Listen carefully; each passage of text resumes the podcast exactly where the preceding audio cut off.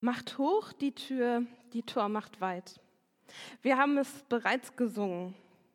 Und dieser Vers ist entstanden, oder dieses Lied ist entstanden nach der Übersetzung von Martin Luther. Es sind ganz bekannte und wunderschöne Worte, die sofort in meinem Kopf klingen. Wenn ich sie nur einmal lese, muss ich eigentlich schon mitsingen. Ich will aber den Psalm 24 jetzt nochmal in einer anderen Version, in einer anderen Übersetzung der Basisbibel lesen. Denn gerade wenn Texte so gut bekannt sind, ist es manchmal schön, alte Worte in einer neuen Kleidung erklingen zu lassen, um den Text nochmal wahrzunehmen. Ich lese Psalm 24. Dem Herrn gehört die Erde mit allem, was sie erfüllt. Ihm gehört das Festland mit seinen Bewohnern. Denn über dem Meer hat er die Erde verankert. Über den Fluten der Urzeit macht er sie fest. Wer darf hinausziehen auf den Berg des Herrn und wer darf seinen heiligen Ort betreten? Jeder, der mit schuldlosen Händen und ehrlichen Herzen dort erscheint, jeder, der keine Verlogenheit kennt und keinen Meineid schwört. Wer das tut, wird Segen empfangen vom Herrn und gerecht gesprochen von Gott, der ihm hilft. Dies ist die Generation, die nach ihm fragt. Sie suchen dein Angesicht, Gott Jakobs. Ihr Tore des Tempels, seid hoch erfreut. Ihr Türen der Urzeit, öffnet euch weit. Es kommt der König der Herrlichkeit. Wer ist der König der Herrlichkeit? Wer ist der König der Herrlichkeit? Es ist der Herr. Er ist stark und mächtig. Es ist der Herr. Er ist machtvoll im Kampf. Ihr Tore des Tempels seid hoch erfreut. Ihr Türen der Urzeit öffnet euch weit. Es kommt der König der Herrlichkeit. Wer ist der König der Herrlichkeit? Es ist der Herr der himmlischen Heere. Es ist der König der Herrlichkeit. Amen. Ich stelle mir vor, wie wir beide, du und ich, jetzt vor einer riesigen Tür stehen. Groß und gigantisch erhebt sie sich vor uns. Die Tür des Tempels in Jerusalem. Wir sind hier, weil wir, wie so viele andere Pilgerinnen und Pilger, auf der Suche nach Gottes Nähe sind. Wir wollen ihm ein kleines Stückchen näher kommen, in seine Tür und Tor hineingehen. Wir wollen ein kleines Stück von diesen himmlischen Leuchten in unserem Leben spüren. Am liebsten jetzt in dieser trubeligen Adventszeit, wo sich die Dinge überschlagen und manches so stressig erscheint. Wir wollen in seine Gegenwart kommen. Manchmal sind wir leichtfüßig durch unser Leben gegangen, fast hüpfend, wir haben viele schöne Dinge entdeckt. Wir haben das Wasser und den Himmel uns angeschaut und bestaunt. Und dann haben wir gerufen, so wie in dem Vers. Dem Herrn gehört die Erde, Gott gehört alles. Dem Herrn gehört die Erde mit allem, was sie erfüllt. Ihm gehört das Festland mit seinen Bewohnern denn über dem Meer hat er die Erde verankert, über den Fluten der Urzeit macht er sie fest. Dann war es, als hätten wir schon auf dem Weg hin zum Tempel Gott ein kleines bisschen entdeckt. Er ist ja auch da. Immer schon war er da. In der unglaublichen Schönheit dieser Erde haben wir ihn entdeckt. In den schneebedeckten Zweigen der Bäume hat sein Licht uns entgegengeglitzert. Wir waren wie verzaubert von der Schönheit der Natur. Wir haben die kalte Luft tief eingesogen und in uns Gottes Lebenskraft gespürt. Alles in uns und alles um uns herum hat er gemacht. Auf unserem Pilgerweg durchs Leben haben wir viel gestaunt. Doch wir wollten weiter. Nicht bloß in der Natur Gottes Handschrift lesen, sondern noch näher an Gott herankommen, Gott wirklich finden, wirklich Gott auf die Spur kommen. Natürlich wissen wir, dass Gottes Nähe nicht verfügbar ist. Gott ist heilig, wunderschön und wertvoll, mit keinem Geld der Welt zu bezahlen. Heilig heißt immer auch geheimnisvoll, zu groß, um es zu beschreiben. Heilig heißt lebendig, quirlig, liebevoll und noch so viel mehr. Wir liefen also weiter, um in Gottes Nähe anzukommen. Wir waren lange unterwegs, manchmal auch durch staubiges Land. Die Zunge klebte, weil wir stundenlang kein Wasser getrunken haben. Und die Blasen an den Füßen haben selbst schon Blasen bekommen. Manchmal war uns auch kalt und wir fuhren in einer kalten Kirche, haben uns die Decke nochmal drüber gezogen, damit es ein bisschen wärmer wird. Aber wir haben Gott immer noch gesucht. Wir haben uns versucht abzulenken. Doch irgendwann fiel uns nichts mehr ein. Keine schlauen Worte. Wir haben versucht, uns zu erinnern an die Schönheit der vergangenen Tage, die wir gesehen haben. Sie zu beschreiben, Gott zu beschreiben, wenn Gott schon gerade nicht, nicht spürbar, nicht greifbar ist, dann wenigstens versuchen, ihn zu beschreiben, in unseren Gedanken wach zu halten. Manchmal hat das ein bisschen geholfen, aber oft hat es nicht geklappt. Irgendwann klangen die Worte leer und hohl.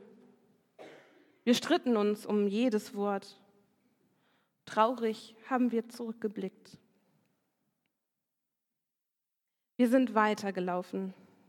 Wir haben immer noch gehofft, vielleicht könnte man Gott ja doch in irgendeiner Form suchen, entdecken, dass Gott da sein könnte.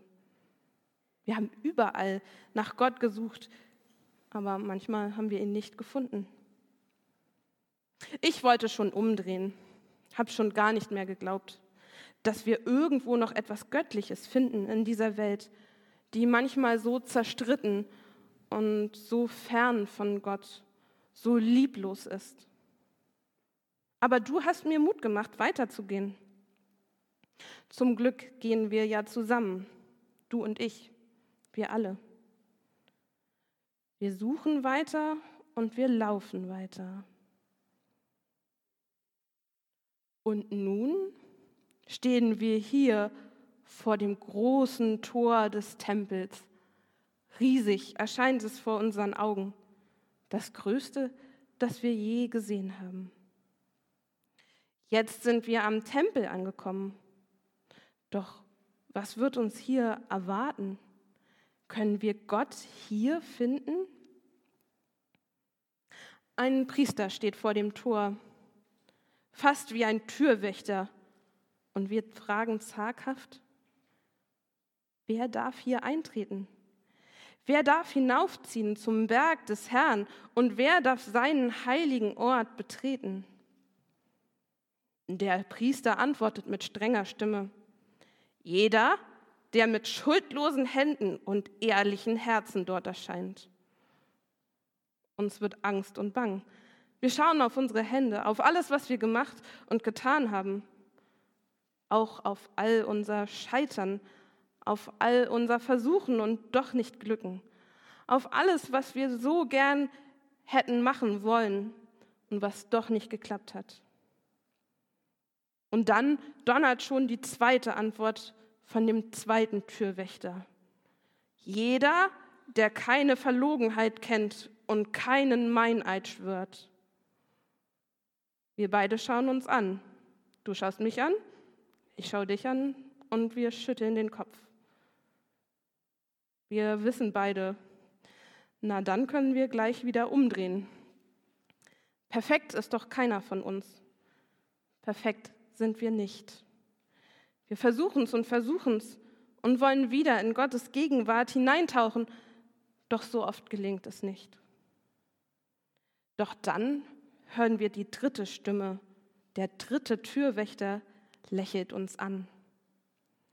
Wer das tut, wird Segen empfangen vom Herrn und gerecht gesprochen von Gott, der ihm hilft. Dies ist die Generation, die nach ihm fragt. Sie suchen dein Angesicht, Gott Jakobs. Hört sich in unseren Ohren fast wie ein Erlösungsfest an. Wir können eintreten, wenn wir zu der Generation gehören, die nach Gott sucht. Aber genau darum haben wir uns ja auf den Weg gemacht. Dann werden wir rein und gerecht gesprochen von Gott. Wir müssen also Gott nicht verkünden, nicht beschreiben in den schönsten und herrlichsten Worten, auch wenn wir es versuchen. Wir müssen keine schlauen Worte finden, um Gott näher zu kommen. Wir müssen auch nicht dem Anspruch entsprechen, alles richtig zu machen im Leben. Ja, noch nicht mal unserem eigenen Anspruch. Wir müssen nur zu der Generation gehören, die nach Gott fragt, aber eben ehrlich nach Gott fragt. Immer wieder versucht, in seine Gegenwart zu treten und mit allen Handlungen im Leben dem auch zu entsprechen. Wir haben nicht die richtigen Antworten parat, aber wir fragen gemeinsam. Wir behaupten nicht zu wissen, was Gott will. Viel zu viele Menschen, die Macht haben über andere, glauben, die richtige Antwort zu haben. Aber wir wollen versuchen zu fragen. Das ist anstrengend genug. Denn wer fragt, ist auch demütig muss zurücktreten von dem, was er geglaubt hat zu wissen. Wer immer wieder fragt, begibt sich in ein Risiko hinein. Er macht die Tür der Möglichkeiten auf, die große Weite. Und so sagen wir gemeinsam, ihr Tore des Tempels seid hoch erfreut, ihr Türen der Urzeit öffnet euch weit, ihr Tore seid hoch erfreut. Es kommt der König der Herrlichkeit. Wir sind auf der Suche nach dem Heiligen, nach dem Göttlichen, nach dem, was uns erfüllt. Wir stehen vor Gottes Tür und nun kommt Gott. Sind nun wir gekommen zu Gott oder ist Gott zu uns gekommen? Von beidem ein bisschen. Wir sind hoch erfreut. Gott kommt in seiner Herrlichkeit. Und wer ist dieser König der Herrlichkeit? Es ist der Herr. Er ist stark und mächtig. Es ist der Herr, er ist machtvoll im Kampf. Darum müssen wir keine Kämpfe kämpfen, müssen nicht Recht haben wollen, sondern gemeinsam fragen. Es sind die Türe und Tore, die sich scheinbar von alleine öffnen, die Weite, die uns begegnet. Es ist, als ob die Türen ein Eigenleben entwickeln. Es ist, als ob unsere Freude überspringt auf die Türe über, auf unsere ganze Umgebung.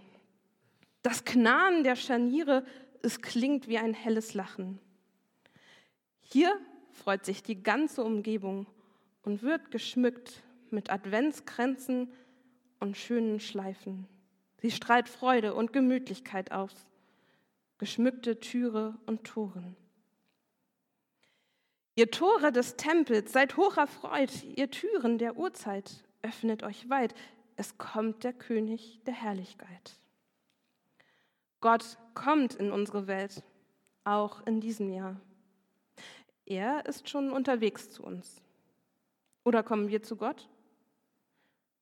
Gott ist schon längst da und doch sehen wir ihn nicht. Gott kommt in jedem Fall.